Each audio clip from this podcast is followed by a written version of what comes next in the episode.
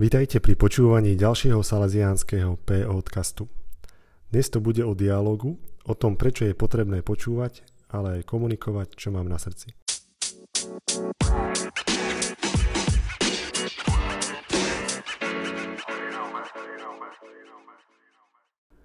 V jeden z minulotýždňových večerov som po Svetej Omši stretol skupinku mladých animátorov, ktorí sa po uvoľnení opatrení konečne mohli dostať na Svetú Omšu. Iniciatívne som ich začal pozývať na nedelnejšie Zoom podelenie VPK, ktoré som spomínal v jednom z predchádzajúcich podcastov. V skratke ide o to, že mladí animátori a pár dospelákov sa zamýšľajú nad našim strediskom každý týždeň z iného uhla pohľadu a v nedelu sa o tom v malých skupinkách rozprávajú na Zoome. Pravdu povediac, vekový priemer účastníkov bol doteraz vyšší a tak som využil príležitosť osobne ich pozvať, veď potrebujeme aj hlas mladých. Keď všetko vymyslia dospeláci, Nemusia sa trafiť. A čo bude potom s našim strediskom? Musel som to trochu zdramatizovať. Aká bola ich odpoveď? Musím povedať, že skôr vyhýbavá a pochopil som, že jednou zo základných ťažkostí je niečo v zmysle ja sa hambím rozprávať pred dospelákmi. Čo im ja tam môžem povedať? A ešte na zoome, kde ma aj vidno, dokonca aj seba vidím, ako sa tvárim. A pochopil som ich. Ja v ich veku by som asi na Zoom stretnutie prišiel, bol som veľmi poslušný, a keď treba, tak treba. Ale asi by som vypol nielen zvuk, ale aj kameru a keby sa dalo, zminimalizoval by som svoj obdĺžničiek najviac ako sa dá. Rozprávať sa s dospelákmi. Asi by som sa hambil tiež. A neviem, čo múdre by som zo seba dostal. Tento zážitok ma podnietil porozprávať vám o jednej veci. Volá sa dialog. Keď som ešte študoval teológiu, Rozprávali nám o jednom teológovi, ktorý mal zaujímavý štýl. Keď si predstavíme teológa, napadne nám niekto, kto sa celý deň modlí, potom študuje, potom sa znova modlí, potom opäť študuje, až raz napíše knižku, ktorú potom študujú ďalší teológovia. Tento náš teológ sa samozrejme aj modlil, aj študoval, ale okrem toho organizoval víkendovky, kde pozýval aj svojich študentov, ale tiež aj neveriacich ľudí, dokonca aj poriadne podkutých neveriacich filozofov mal takú teóriu, že keď sa chceme rozprávať o Bohu, o tom, či existuje, prípadne aký je, a Boh je láska, ako vieme, musíme byť najprv priateľmi, aj s neveriacimi. A tak na tých víkendovkách nielen mudrovali a debatovali, ale aj jednoducho našimi slovami tvorili partiu. Rozprávali sa, umývali riady, dali si kávu, ale samozrejme aj pracovali.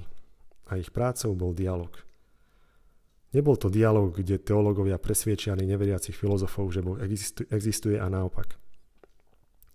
Bola to debata, kde sa snažili obe strany navzájom počúvať a pochopiť, ako to ten druhý naozaj myslí. Náš teológ hovorí, že najsilnejšie a najkrajšie intuície o Bohu a našej viere dostal práve v takomto dialogu s názorovými nepriateľmi. A dokonca na niektoré myšlienky neprišiel ani on, ale jeho študenti – s ktorými sa potom o tom rozprával a zdieľal. Pravdu nájdeme len vtedy, ak sa máme navzájom radi. Ak sa v určitom zmysle na chvíľu aj vzdáme vlastného názoru alebo pohľadu na vec, aby sme pochopili človeka vedľa seba. Keď ten druhý cíti, že sa ho snažím pochopiť, začne sa snažiť chápať aj on mňa. A tak paradoxne nevzídem z toho dialogu ako porazený alebo ako ten, kto stratil vlastné presvedčenie, ale môj pohľad na vec sa očistí, skvalitní a stane sa jasnejším. Pre mňa aj pre druhých.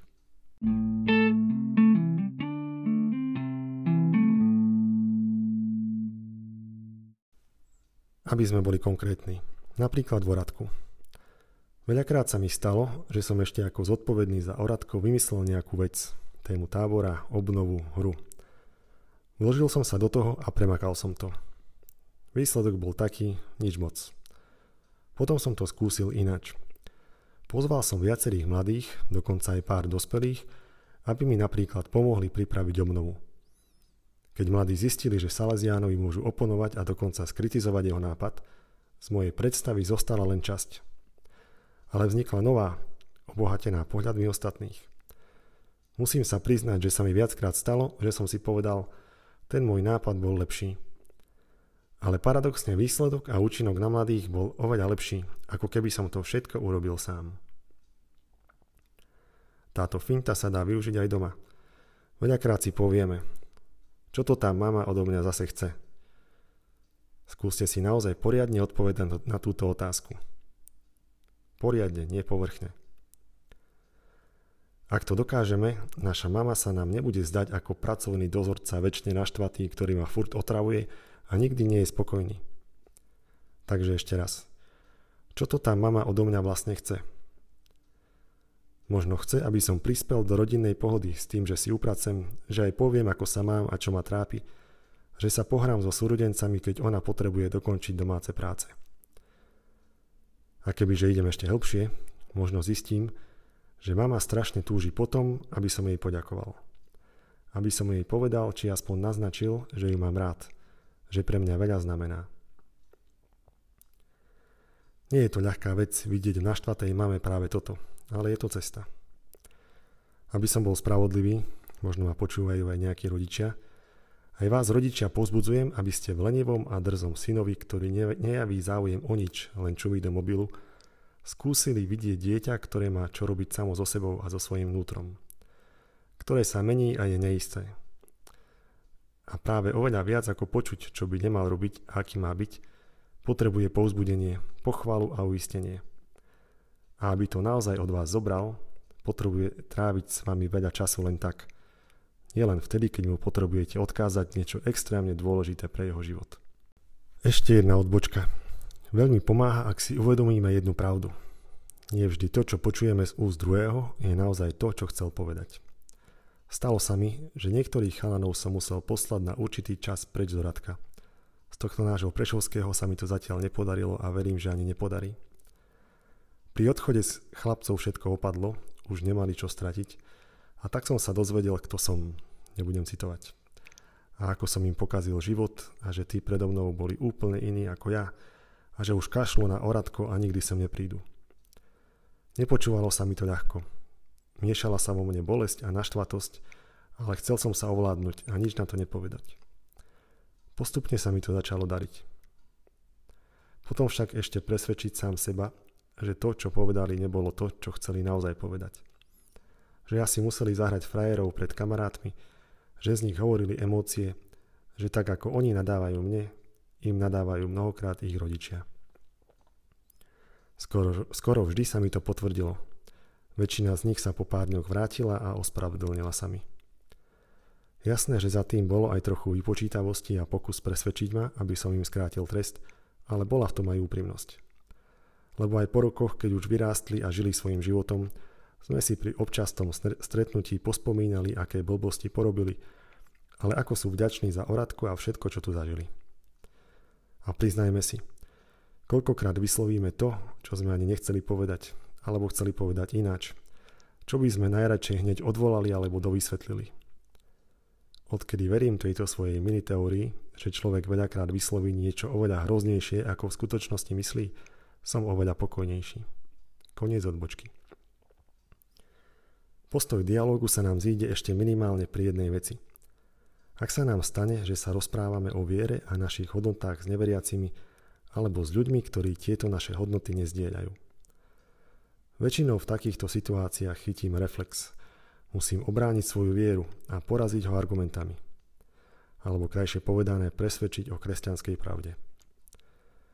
Vy mladí máte v sebe jednu peknú schopnosť. Schopnosť počúvať aj človeka s iným názorom, s iným pohľadom na našu vieru, schopnosť ho pochopiť. A toto je začiatok. Človek, ktorý sa cíti prijatý, ktorý cíti, že ten druhý ho má rád a chce mu dobre, že je jeho kamarát, si oveľa ľahšie nájde cestu k Pánu Bohu. A pre nás sú takéto dialógy aj dosť dobrým tréningom. Možno prídeme na to, že nejakú časť viery nevieme celkom dobre vysvetliť, alebo že ju dosť dobre nechápeme. Nie je hamba povedať neveriacemu kamarátovi. Prepáč, na toto si ti neviem odpovedať ale pozriem si to prípadne sa spýtam a potom sa môžeme o tom porozprávať. Poviem vám, že práve takáto náoko slabosť je veľmi sympatická. Ukazuje tvár cirkvy, ktorá je na ceste, ktorá sa nepozerá na ostatných iba z hora, sebavedomá vo svojich pravdách.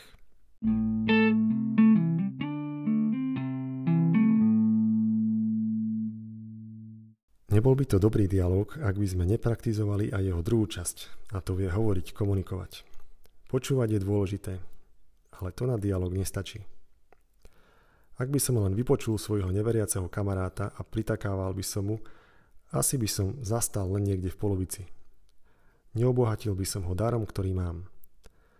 Povedať druhému o tom, ako ja prežívam svoju vieru a aké mám hodnoty, znamená obdarovať ho. Nie je to dar vnútený, neotrieskam ho o hlavu, ale ponúknem. Možno hodnotu toho daru objaví až roky či desaťročia neskôr, ale aj to je úspech. Nebojme sa, či to dosť dobre povieme, či sme presvedčiví, či sme zaujali. Povedzme to tak, ako tomu rozumieme, ako to cítime, ako to prežívame. Často sa stáva, že práve takýchto neohrabaných pár vied od kamaráta pomôže mladému človeku viac, ako kvalitná teologicky podkúta kázeň na mši. Prečo? Lebo ste to povedali vašim jazykom, jazykom mladých a mladí tomu jazyku rozumejú. Takže nebojte sa hovoriť o svojej viere. Hovoriť je zdravé, aj keď mimoriadne náročné aj svojim rodičom.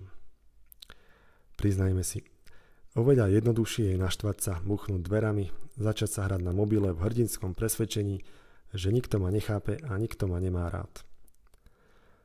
Raz na jednom futbalovom sústredení s chalanmi sa mi stalo, že som musel poriadne zjazdiť jedného chlapca.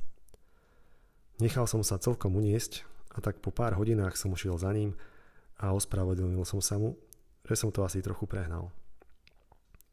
On mi na to celkom prekvapený povedal. Ešte za nič si ma nepochválil. Celé sústredenie ma len upozorňuješ. Zostal som ako obarený. A ja robím chyby. Ale bol som nakoniec veľmi vďačný za to, že mi to povedal. Že sa mi to odvážil povedať.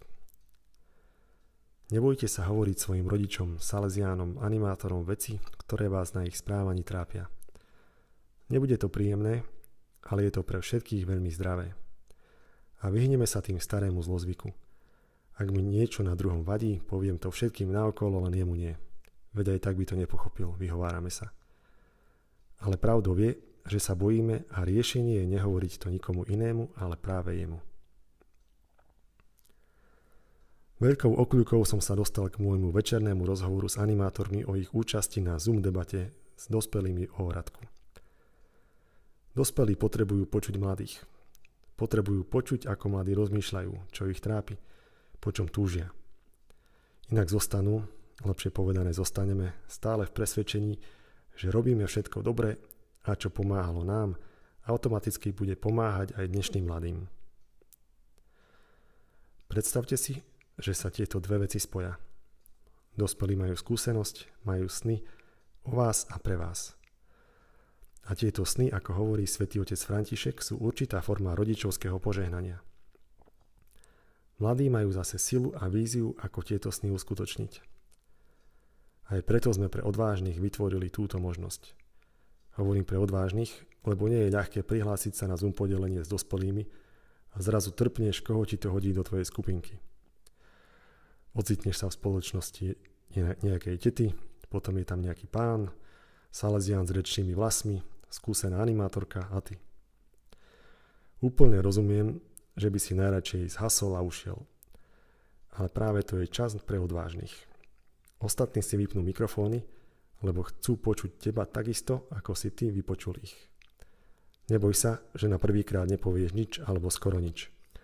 Že na druhýkrát povieš blbosť a cítiš sa z toho trápne, že tretíkrát sa ti bude zdať, že ostatní prikyvujú hlavami, ale vôbec nepochopili, čo si chcel povedať.